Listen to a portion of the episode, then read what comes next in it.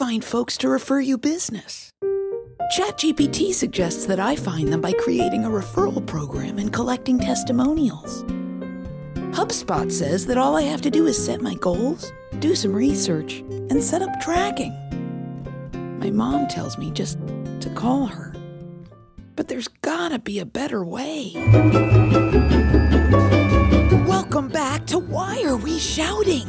With me, Jill Salzman, here to help entrepreneurs get down to business. I'm gonna do a little magic trick for you. First, I experienced terrible, horrible, no good, very bad things that happen to entrepreneurs everywhere. And then I snap my fingers and turn those experiences into the best stories, the craziest anecdotes, and learning lessons for you to hear.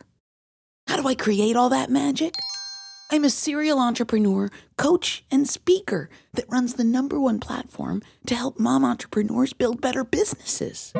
It's called The Founding Moms, and we're always looking for women who want to get better at marketing, branding, and sales. Is that you? Then join us at foundingmoms.com. This week, I'm bringing in the growth coach's own Brad Schneider to reveal just how easy it is to do the thing that you thought wasn't going to be so easy to do. That's totally clear and helpful, right? It's time for a Big Business Blunder. Meet Brad Schneider. As the founder of The Growth Coach, Brad spent over 25 years growing organizations by changing individual behaviors. He opened his business because he wanted to help other businesses in his community to have a greater impact on their communities. Brad guides clients to customized, practical solutions that spark action and sustain improvements and growth. The key to changing any organization, he says, is to facilitate the change through the people. The Growth Coach's industry leading philosophy has helped owners, executives, leaders, and salespeople all benefit from his practical approach to driving behavior changes that get results. When I heard from Brad, I thought his situation was a bit ordinary. We who work within the service based businesses dream of landing clients based on the referral. We know it's tops.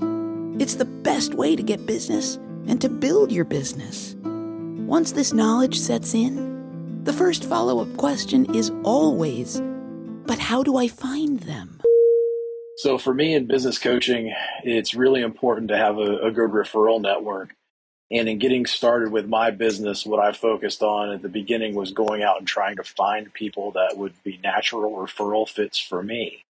Just to clarify, what Brad means when he says referral fits, he means referral partners. These are people who run their own businesses and serve a similar audience. Typically, they're not clients. Okay, sorry, Brad, carry on. While that sounds like a really great kind of theory and a great idea, what the big mistake that I totally missed is that referral partners are great, but in the end, the best referral partners we have are our own clients and customers. Every time an assumption is made by a business owner, an angel loses its wings. Brad walked into business building by thinking that getting a group of referral partners, or RPs, would be the best move. I have to say, as someone who's built businesses doing it both ways, starting off seeking out RPs for one biz and for another, figuring out pretty quickly that clients would refer other clients, Brad wasn't wrong to do it. I hope you caught it. The pivotal moment for him in this realization was that he was working too hard. He was creating a whole task for himself when referrals were right there in front of him. My growth of my business was delayed greatly because I spent a lot of time trying to find people and cultivate them to just refer business to me instead of actually finding the businesses. And in retrospect, what I've found is by trying to find clients who I could encourage to refer me, um, it also gave some of those referral partners some more opportunities and some tangible examples to understand how I help and serve other businesses so that they would be able to refer me a little bit more effectively. So Brad got a twofer. I do think that going direct to client is always the scariest. It puts you in the most vulnerable position as a founder because you're putting it all out there and waiting for a hard yes to come back at you. Not that Brad mentioned this, but I find with a lot of entrepreneurs that they think it's actually easier to work around the biggest hurdle by creating alternate paths to getting what you want. But if going direct to clients fills you with more dread than asking RPs to send you clients, what do you think happens once that RP follows through and actually sends you a client?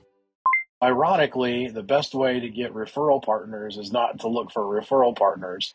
It's to go win really good clients and set expectations for them that referrals are a good way that you win your business and that you'll be asking them for referrals when the time is right and if they're comfortable for that. So probably sounds pretty kind of like a no-brainer facepalm kind of thing for a lot of folks, but it was something I totally missed and really held back my growth and development. And I'm glad I was able to get through it because it's led me to an eight year successful business now that could have never been that way had I not been willing to change that approach. Amen, Brad. And no, it doesn't sound like a no brainer facepalm thing. It's these micro moments that help others to skip forging entirely new paths when the well worn one is all we need. Even better, it's your willingness to say this out loud on a podcast that wins over all of our hearts and minds. Hats off to you, sir. And now, a word from our sponsors.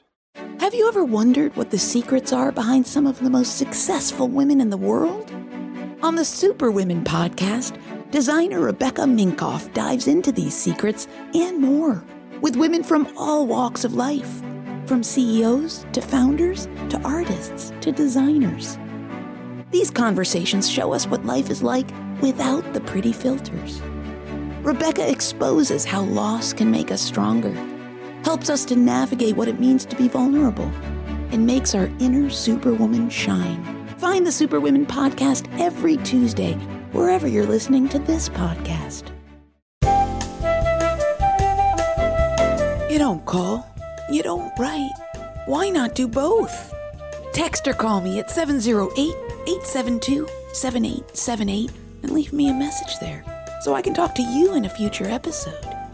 Then go to ratethispodcast.com slash why are we shouting and leave a review. It helps other listeners discover these entrepreneurial stories so that they can build better businesses.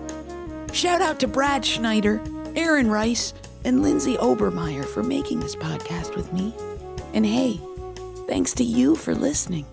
I'll see you next week.